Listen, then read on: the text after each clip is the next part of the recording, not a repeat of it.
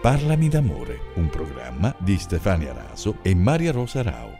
Parlami d'amore, Maria. Tutta la mia vita sei tu. Ciao a tutti, sono Getti Marino e saluto tutti i componenti di Radio Ecosud e soprattutto le bravissime conduttrici di Parlami d'amore e, e di questa puntata Amore a primo sguardo. Sicuramente ho avuto tanti spunti di riflessione eh, su quello che è l'amore. Riguarderò la carica dei 101 ma con occhi diversi. Ciao ciao! Benvenuti a Parlami d'amore. Siete in compagnia di Maria Rosa Rao e di Stefania Raso. Hai visto che abbiamo appena ascoltato una nostra radioascoltatrice? Sì, cominciare questa puntata con uno dei tanti messaggi che abbiamo ricevuto a proposito di ciò che abbiamo detto la scorsa volta è stato emozionante. Vero? Quindi per chiunque voglia lasciare un messaggio, ripetiamo il numero WhatsApp 351 51 48 889. Lasciateci tutti i messaggi vocali che volete. Su ciò che abbiamo già detto e su ciò che andremo a dire oggi, perché oggi parliamo di paura d'amare. E quello che io mi chiedo, di solito Stefania fa, si fa i, i suoi quesiti mentali, no? Lo sappiamo. Quindi esiste realmente la paura di amare o è soltanto frutto delle nostre esperienze passate e quindi è paura di soffrire ancora? Di solito in uno stato mm, normale, no, la paura è un uh, sentimento di sopravvivenza per il nostro organismo. Pensiamo se siamo davanti a, a un pericolo, solitamente o attacchiamo o scappiamo o ci blocchiamo o ci fingiamo morti. Adesso ti dico una curiosità, effetto momento Piero Angela, eh, momento quark. Ci, lo sai che esistono una specie di, di libellule che si fingono morte durante il corteggiamento di pretendenti insistenti e indesiderati. La sapevi questa? Ma pensa, no, assolutamente Dovremmo prendere no. spunto a volte, no? Quando ci corteggiano e non vogliamo essere corteggiate, che dici? Eh, potremmo prenderla in considerazione. E di solito, la, solitamente la paura è, mm, è, per un episodio del passato che ci ha ferite, oppure per sentito dire abbiamo paura di qualcosa che si possa verificare in futuro. Quindi chiediamoci in quel momento che abbiamo paura, di che cosa ho paura e quindi diamo un'identità a quella paura per poterla riconoscere e affrontare. Quindi chiamiamola per nome per andare proprio più in profondità. E, e, poi ci chiediamo quante probabilità ho che ciò che è successo nel mio passato possa verificarsi nello stesso modo nel presente? Sicuramente se ti fai la domanda saranno zero, perché non c'è mai eh, la stessa situazione allo stesso modo eh, e quindi non potrà mai verificarsi nel presente, vero? Purtroppo per fortuna non si per ripete. Per fortuna io dico. Spesso la nostra paura è per qualcosa che, che non conosciamo quindi mm, nel momento poi che facciamo quel passo in più che ci sposta dalla paura, ci accorgiamo che quel momento non è poi così spaventoso, no? così pauroso. E infatti mh, mm, mi chiedo cos'è la paura? Probabilmente è la non accettazione dell'incertezza. Cioè se accettiamo l'incertezza poi scopriamo che c'è una bellissima avventura da, da affrontare. E poi parlando anche del, dei fatti del, del, futuro, spesso ci, mm, eh, come si dice, ci autoaffliggiamo delle profezie, no? Perché con le nostre parole riusciamo a stravolgerci la nostra vita. A, a, per, per, esempio, no? parlando di, di, di amore, eh, mi viene... Mm, mi viene il pensiero no, che faccio spesso, tutti gli uomini mi hanno lasciata, quindi verrò lasciata ancora. Quindi ti è capitato pure a te, Mari, di fare magari qualche, dire qualche parola o qualche pensiero e ti sei accorta poi nel futuro che dire ma veramente l'avevo pensato e si è avverato. Eh sì, alle volte usiamo le parole mai, le parole sempre e prevediamo un futuro che poi noi stessi facciamo accadere. Che sono delle profezie autoavveranti, ce le, ce le facciamo a noi stesse, no? E poi sono andata anche a documentarmi ed esiste effettivamente la filofobia, che è la paura di, ma- di amare o di innamorarsi, che eh, Inizio, l'inizio di una relazione può essere anche normale, no? perché è quella paura che ti fa stare un po' sull'attento e capire se va bene o no quella storia. E, e, si parla anche di anoressia sentimentale, che è praticamente quando hai, non si riesce ad amare per paura di soffrire, no? non quindi la paura di amare, la paura della sofferenza. Eh, una tra le manifestazioni della paura di amare è l'evitamento, quindi evitare di innamorarsi, non mi butto proprio nella storia, oppure alcune volte ci buttiamo in altre cose, come per esempio può essere il lavoro, lo sport, gli hobby, e quindi evitiamo proprio di, di buttarci in una nuova sen- situazione sentimentale. Però ti dico, paradossalmente, il solo rimedio della paura di amare è amare. È proprio così. È proprio così. Il solo rimedio alla paura di amare è amare ma alle volte i rimedi li abbiamo, sono lì, ce li teniamo vicini, però non sempre quei rimedi ci cambiano la vita, ci portano a fare le scelte che vorremmo, ci accompagnano e ci aiutano. Allora io penso una bellissima giornata di sole e all'idea di uscire di casa per fare una gita, proprio quella che avremmo sempre desiderato fare. Ad esempio io in questo periodo, tu lo sai bene, vorrei andare al giardino al campo della lavanda, no? Qualcosa del genere. E c'è chi parte eh, come prima cosa prende due accessori che gli occorrono e va fuori, c'è chi controlla il meteo, c'è chi vede che ci sarà la pioggia e decide di cambiare programma e rimanere a casa, c'è chi proprio resta a casa a prescindere perché non gli interessa altro e perché dentro il suo tepore domestico ha già trovato tutto. Allora poi se pioverà se non pioverà, come andrà quella gita, sono tantissime variabili e ad esempio qualcuno rimarrà dietro la sua finestra a guardare il sole per tutto il giorno dicendosi che poi dopo tutto quella gita che ha perso non era un granché, mentre invece qualcun altro si inzupperà e tornerà a casa proprio arrabbiato dicendo che quell'esperienza non se la immaginava assolutamente così o qualcuno ancora si metterà a ballare sotto la pioggia e scoprirà qualcosa che non aveva mai pensato di incontrare. Ciascuno ciascuno reagisce alla propria maniera e il rischio di quella pioggia è un po' come il rischio che ci porta l'amore. Io di fronte a situazioni così penso sempre che le reazioni siano profondamente individuali e ho sempre una grande attenzione, grande cura per qualsiasi tipo di scelta, anche quelle che sono più distanti dalle mie, sempre un gran rispetto, perché eh, la personalità umana di fronte a situazioni di rischio poi si coniuga in modi sempre nuovi e sempre diversi. In effetti, come dicevamo, amare è un rischio perché il rischio di essere lasciati dalla persona amata c'è, il rischio di eh, cambiare carattere e di non essere più compatibili, c'è il rischio che l'altra persona scopra dei nostri difetti o delle nostre fragilità e non voglia restare con noi, c'è.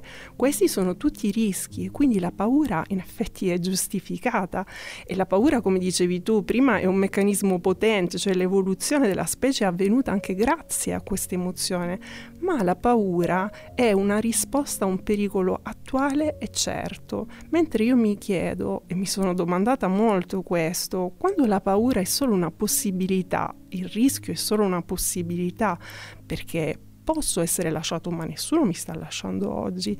Può darsi che le mie fragilità non vengano apprezzate, ma non sta accadendo oggi. Quanto spazio, quanto peso voglio dare nella mia vita alla paura? Quanto voglio che questo divenga azioni, comportamenti, scelte? E quanto spazio sento di poter dare alla cautela, a un ombrello, alla possibilità di entrare in una strada nuova, preparandomi al meglio, ma sapendo anche che c'è l'imprevisto e scegliendo di poter poter vivere ancora di più. Forse tutti questi dubbi ste, mi facevano pensare un po' al brano che abbiamo scelto come primo appuntamento musicale per questa puntata, vero? Sì, assolutamente. È un, è un brano che trasmette eh, sensazioni di insofferenza e di ansia, perché naturalmente la paura ci porta anche eh, all'ansia spesso, no? Quindi innamorarsi è una cosa piacevolissima, ma anche produce stress, paura, dubbi, eh, delle seghe mentali che ci facciamo, tutti i nostri film. Eh, e il testo è un soliloquio, un guardarsi allo specchio e razionalmente un'autovalutazione. Già il titolo è esplicativo, Aver paura di innamorarsi troppo, che è un brano del 1978 cantata dal grande Lucio Battisti. Aver paura di innamorarsi troppo, non disarmarsi per non sciupare tutto,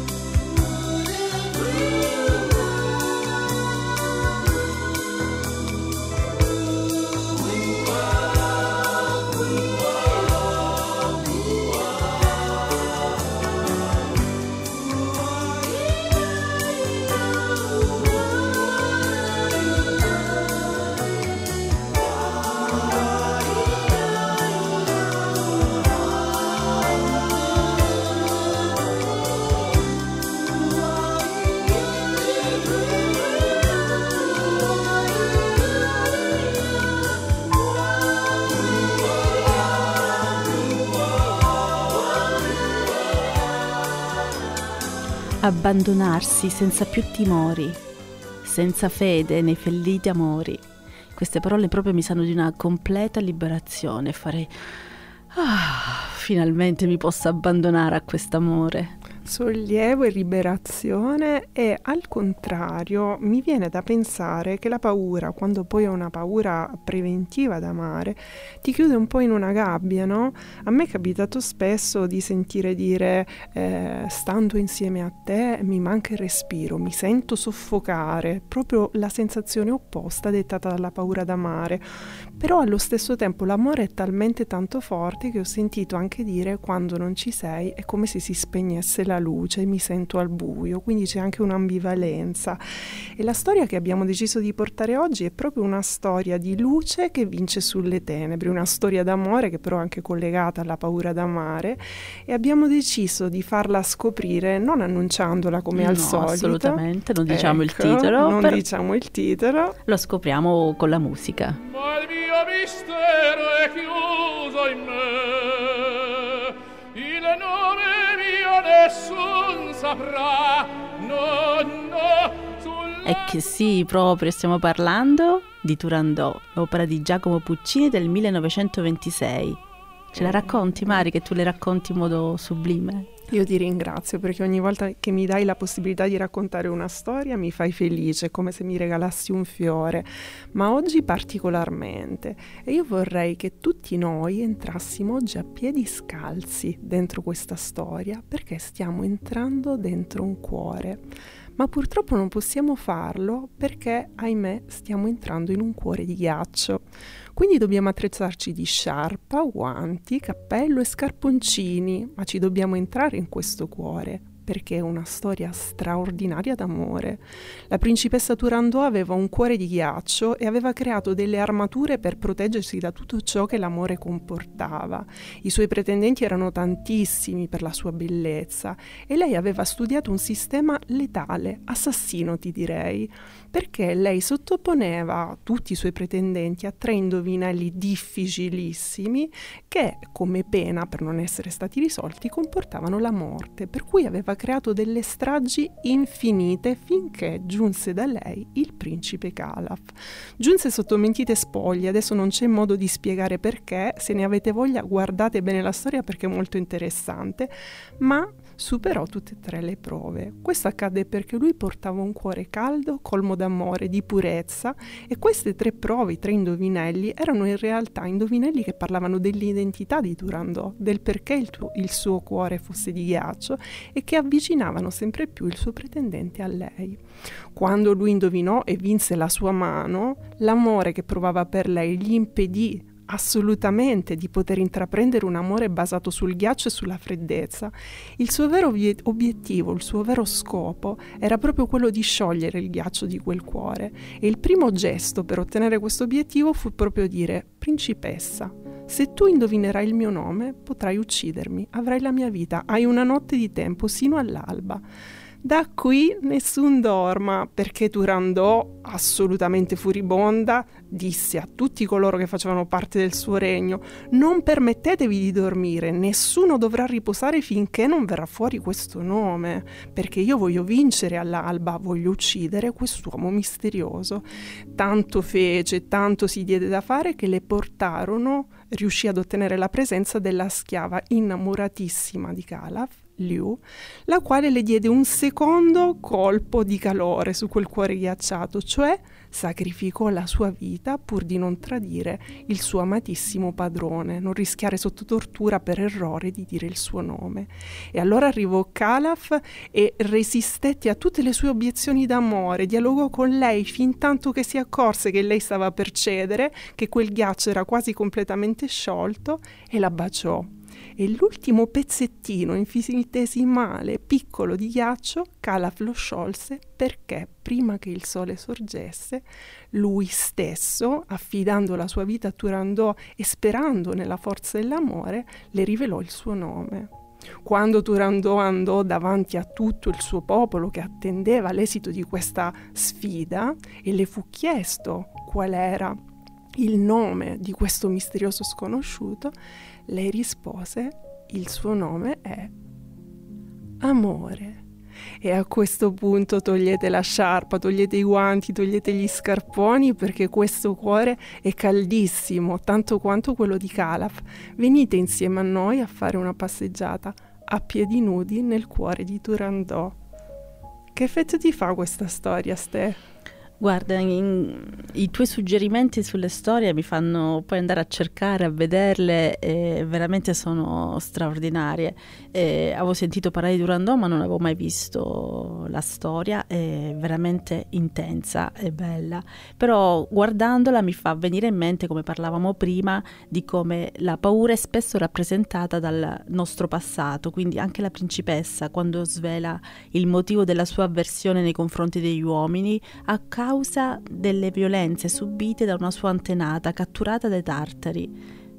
E quindi dopodiché aveva giurato di non farsi possedere da nessun uomo, inventando lo stratagemma degli enigmi, con la speranza che nessuno sarebbe riuscito a risolverli, cioè aveva fatto proprio un, un lavoro pazzesco per non essere più eh, non soffrire più e non essere più amata. Vedo che questa storia ti ha appassionata tantissimo e ti sei veramente eh, a, eh, addentrata dentro questo aspetto per cui Tiran- Turandot si era trincerata. E quindi tutta questa storia è percorsa dal mistero e anche dal silenzio, il silenzio di Calaf, il silenzio poi del cuore di Turandot e già perché quando ho paura d'amare sono tante le volte in cui resto in silenzio, sono tante le cose che restano dentro di me, sono tanti i sogni che si attaccano alle stelle, sono tante le cose che non dico. Giordana Angi, 2022. Le cose che non dico.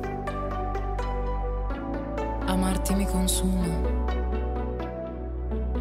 Leggerti le labbra. Per capire cosa provi tenermi tutto dentro, nascondermi allo specchio, sentire la tua voce che esplode nel mio petto, sentire che diluvia e fottersene adesso. Stare qui è bellissimo, ma non te lo dirò. E guardarti mi ricorda le cose che non tornano, i pranzi di domenica,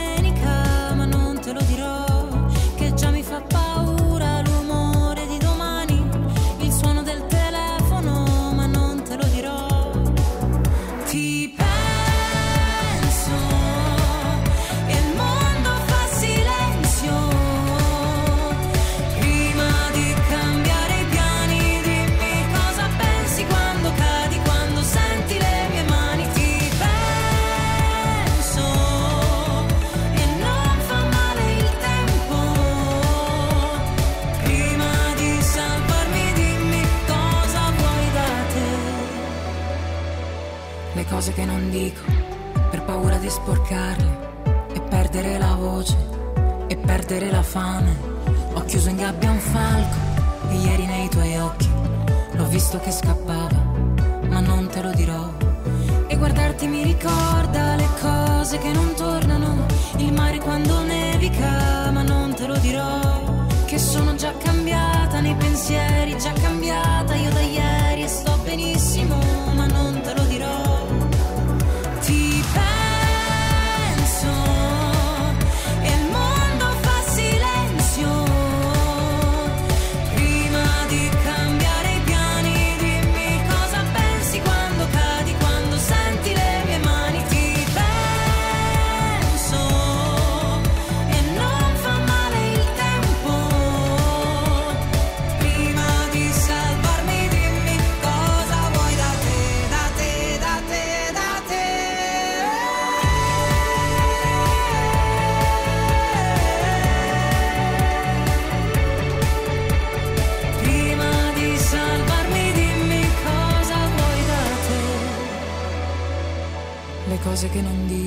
questo brano è sempre emozionante e mi colpisce che spesso l'amore ci ricordi eh, quel calore dell'infanzia, la semplicità di quando eravamo indifesi e forse è anche per questo che ci spaventa, no Ste? Eh sì, infatti, infatti quello che mi colpisce di questo testo è il suo ripetere ma non te lo dirò, ma non te lo dirò, ma non te lo dirò. Quante cose vorremmo dire e non riusciamo a dire. Come per esempio, come dice anche nella canzone, anche il solo dire ti amo a volte ci spaventa, forse perché non ce l'hanno insegnato a, a dirlo o perché a volte a dirlo ci mette davanti la possibilità che l'altro possa non rispondere anch'io ti amo. Quindi abbiamo il coraggio di correre questo rischio e dire ti amo? Eh, sono tanti dubbi che mi fanno pensare a un testo che io amo tantissimo, un libro che io amo tantissimo e mi piacerebbe molto che tu ne leggessi un pezzettino, ce lo facessi ascoltare. Ti va? Va bene. Quanto siete disposte a rischiare per amore? Quante volte siete rimaste con le dita sospese prima di scrivere quel fatidico messaggio? Quante volte avete avuto il coraggio di mandare all'aria i vostri piani o la vostra routine semplicemente perché avevate un bisogno estremo di vedere quella persona? Fatelo, non abbiate paura, correte da lei.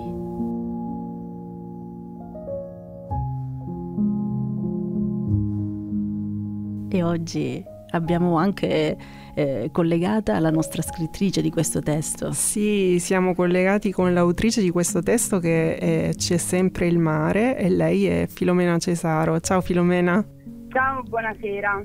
Ciao, buonasera a te, ben trovata. Siamo felici di averti qui assieme a noi a parlare di questo eh, argomento, questa sfaccettatura dell'amore che è la paura d'amare che ci colpisce sempre tanto e su cui stiamo riflettendo. Sono stata veramente onorata di leggere le, le tue parole perché poi è quello che succede nella vita, no? sempre pa- la paura di mandare quel messaggio, la paura di fare, la paura di dire vi ringrazio, grazie per l'invito, grazie per queste parole. E sì, assolutamente. Eh, guarda, io mh, approfitto per parlare un pochino del tuo libro perché sai che io ne sono una lettrice appassionata perché mi ha dato tanto dal punto di vista linguistico, stilistico, ma soprattutto dei contenuti e mh, direi che è un po' riduttivo dire che parla soltanto della paura d'amare perché per comprenderlo bisogna leggerlo e addentrarsi in tutte le infinite sfumature dei sentimenti, delle relazioni e della vita che tu tracci e regali.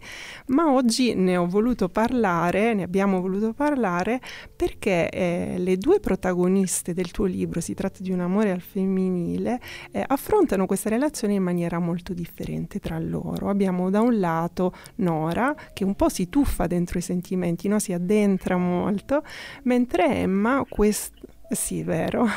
Questo un po' timore dei sentimenti d'amore lo coniuga diversamente, quindi per tutto il romanzo ci sono queste sue resistenze, poi non diciamo alla fine come si conclude la storia perché non vogliamo anticipare nulla a chi vorrà leggerlo, però tutto questo mi portava a farti una domanda, eh, se te la senti insomma di rispondermi su questo tema. Certo. Vado. Certo. Allora, sì. mi chiedevo che cos'è, se c'è, quella cosa che a un certo punto ti fa scattare mh, l'input o comunque ti fa sentire sufficientemente pronta per fare quel salto, oltrepassare quella sensazione di paura, di timore e avventurarti dentro quel, quell'oceano, quel mare che sono i sentimenti con tutte le loro coloriture e anche tutti i rischi che, che presentano. Allora, um, io non penso che ci sia qualcosa in particolare um, diciamo, che fa superare la paura. Io penso che uh, sia una, una, questione di costanza e di fiducia. È un po' quello che uh, si evince anche un po' dal, diciamo, dal mio romanzo.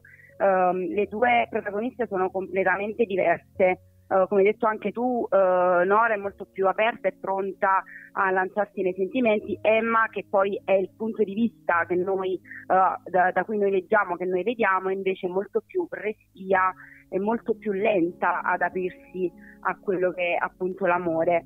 Um, questo perché? Perché io credo che la paura non si superi con un evento o un atto eclatante, un qualcosa di forte, ma è una cosa che si supera costantemente, è, è proprio un affidarsi e un fidarsi.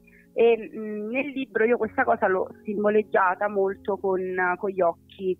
Um, e, um, Emma descrive perfettamente sia gli occhi di Nora e come cambiano in base a quello che loro stanno vivendo e quello che loro poi provano l'una per l'altra, ma anche gli occhi delle altre persone che, che ama e, è da quegli occhi che lei legge quella fiducia che poi uh, serve a superare quella, diciamo, quella, quella paura. Uh, quindi non, secondo me il coraggio di buttarsi in un sentimento viene appunto da quella costanza e da quella fiducia che uh, ci dà l'altra persona.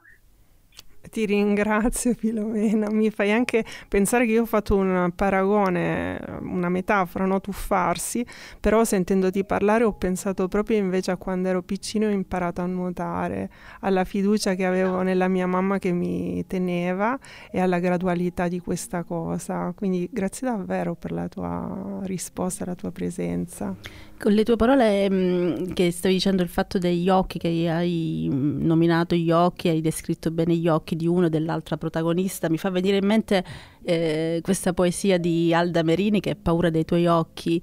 Eh, ti va di dirci qualcosa anche su Alda Merini? So che è una, insomma, una poetessa amata un po' da tutti, quindi immagino anche da una scrittrice. Assolutamente. Eh, Alda Merini è mh, sicuramente una delle poetesse più in, importanti, più influenti che abbiamo avuto nel panorama, panorama italiano.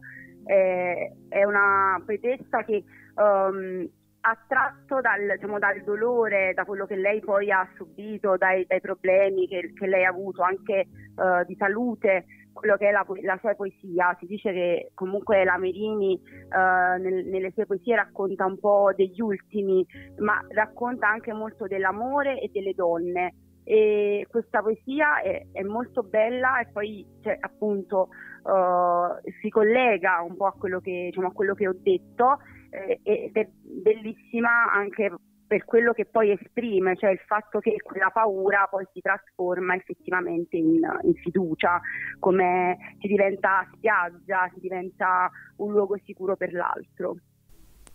Grazie Filomena, grazie. Grazie davvero Filomena, anche se grazie ci salutiamo, eh, è stato davvero bellissimo averti in questo spazio che dedichiamo ai testi e, cer- e che cerchiamo di coltivare con le parole scritte.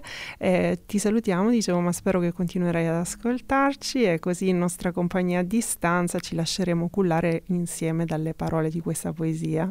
Grazie mille a voi, grazie per l'invito. Ciao, ciao buona serata. Buona serata. E oggi abbiamo deciso di mh, mm, ascoltare questa poesia Paura dei tuoi occhi di Alda Merini attraverso proprio la voce di Alda Merini. Paura dei tuoi occhi, di quel vertice puro entro cui batti il pensiero. Paura del tuo sguardo, nascosto velluto d'algebra col quale mi percorri. Paura delle tue mani, calamite leggere che chiedono linfa. Paura dei tuoi ginocchi che premono il mio grembo. E poi ancora paura sempre, sempre paura, finché il mare sommerge questa mia debole carne e io giaccio sfinita su me, che su me, su te, che diventi spiaggia, su me che diventi, divento onda, che tu percuoti e percuoti con il tuo remo d'amore.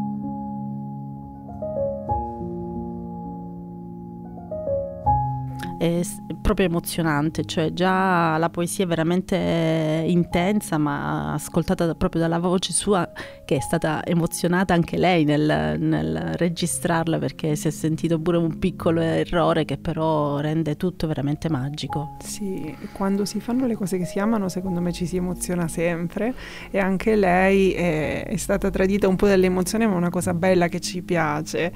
E... Infatti una, eh, cioè, una donna che di paura pensa penso che ne, ne, avesse tante e penso che lei abbia trovato proprio nella poesia la sua salvezza. Sì, proprio come diceva prima anche Filomena, eh, ci sono delle cose che ti salvano e ti fanno superare queste paure.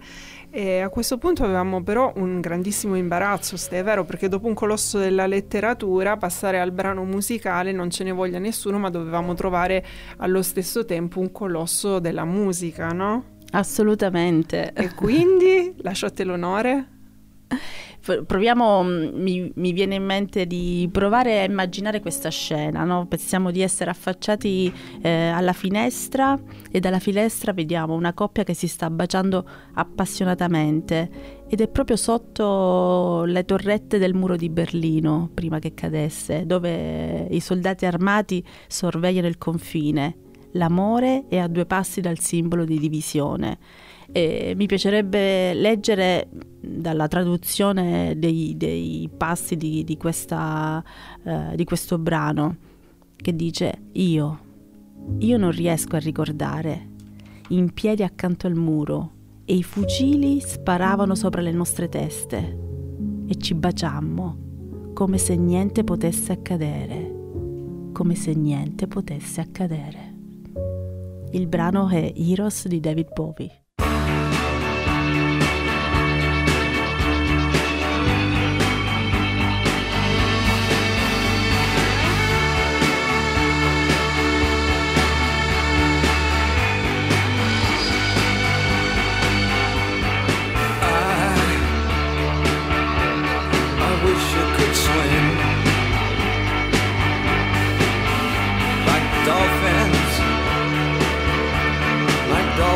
Swing. Though nothing, nothing will keep us together. We can beat them forever and ever. Oh, we can be heroes just for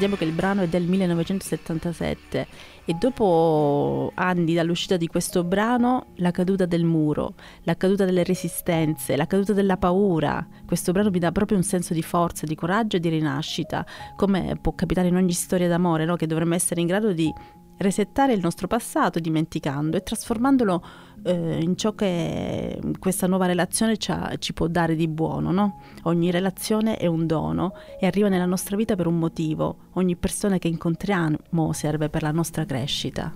Certamente, e a proposito di crescita mi viene da pensare all'autore di questo brano, eh, alla storia di questo brano, eh, è nata eh, in un momento in cui Bowie eh, era... Mh, mm, spaventato di amare se stesso. Era eh, crollato nel tunnel della cocaina in Los Angeles, non faceva più per lui e arrivò a Berlino. Arrivò a Berlino per una strada che è la strada dell'arte, passò per la Svizzera, poi arrivò eh, Ber- a Berlino scoprendo l'arte contemporanea, innamorandosene e, e scoprendo la bellezza della rinascita artistica. Fu qui che nacque proprio la trilogia berlinese e lì lui si accorse che la musica correva su quei mattoni di paura.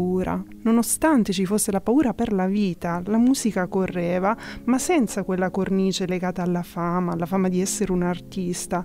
Lì un uomo che faceva musica era soltanto un uomo che faceva musica e in quella situazione di libertà lui ritrovò la sua grandissima passione da portare eh, nel mondo regalandoci queste perle musicali che ancora ci emozionano. Sì, hai proprio ragione. Eh, la risentirei in continuazione questo pezzo, è veramente, veramente bello. Poi, se lo possiamo dire, anche se non, dov- non dovrei rivelare la mia, la mia età, eh, è stata scritta nel mio anno di nascita, quindi... Andiamo avanti e oggi facciamo il nostro consiglio, come al solito, il nostro consiglio del film. Eh sì, ci avviciniamo alla conclusione. Anche oggi il tempo, insieme a te, insieme a chi ci ascolta, è corso velocemente. E quando arriviamo a questo momento c'è sempre un'ambivalenza ai sentimenti. Da un lato sono felice di parlare della pellicola, dall'altro mi spiace che siamo vicini alla conclusione, ma se cominciamo a parlare della storia sicuramente eh, troviamo altri sorrisi, perché è un film che amiamo molto, vero? Molto, sì. La frase che mi viene subito in mente è per sempre nonostante tutto, che è una delle frasi forse clou del, del, film. Eh sì, questa frase memorabile del nostro film amatissimo, Paura d'amare, un film del 1991 per la regia di Gary Marshall, che prima ancora è stata un'opera teatrale di, eh, dal titolo Frankie and Johnny in The Claire de Lune, per la regia di Terrix McNally del 1987. È un film bellissimo e nel momento in cui poi Frankie eh, si lascia andare, diciamo, un po' alle, dalle sue paure, insomma, eh, perché Johnny, insomma, la, la, corteggia proprio in modo mh, mm, insistente, eh, anche perché Johnny esce dal carcere, quindi per lui è una, è una rivincita, è un, eh, avere un'altra, una nuova chance nella vita per vivere e per amare ancora. E, mh, mm, e prima di, di chiudere vorrei ricordare queste parole di Frankie nel momento in cui parla a Johnny, insomma che lui vuole amarla e lei è ancora un po' restia e, le, e gli dice io ce l'ho invece, ho paura, ho paura di stare da sola, ho paura di non stare da sola, ho paura di quello che sono, di quello che non sono, di quello che potrei diventare, di quello che non potrò mai diventare non voglio fare il lavoro che faccio per il resto della mia vita, ma ho paura di licenziarmi e sono così stanca, sai, sono così stanca di aver paura. Non potevamo trovare eh, citazione migliore per completare questa puntata dedicata alla paura d'amare e spero che in tanti ci scriverete raccontandoci le vostre impressioni su tutto il viaggio che abbiamo fatto oggi attraverso la paura d'amare. Ricordiamo sempre il numero WhatsApp 351 51 48 889. Come ha fatto oggi la nostra Cetti, vi consigliamo di lasciarci il vostro vocale. E ricordatevi, L'amore non esiste. Esistiamo io e te. Ciao Mari. Ciao Ste.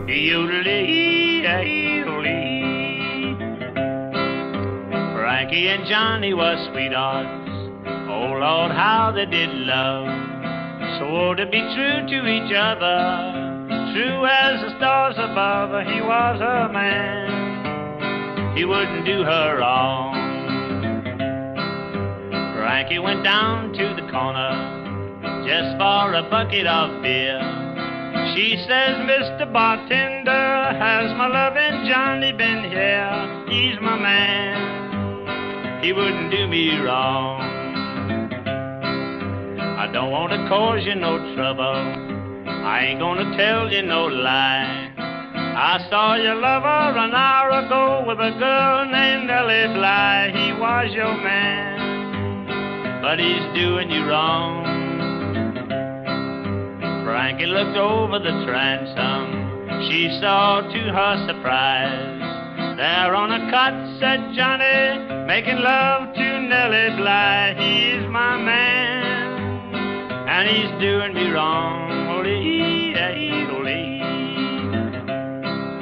Frankie drew back her kimono. She took out a little 44.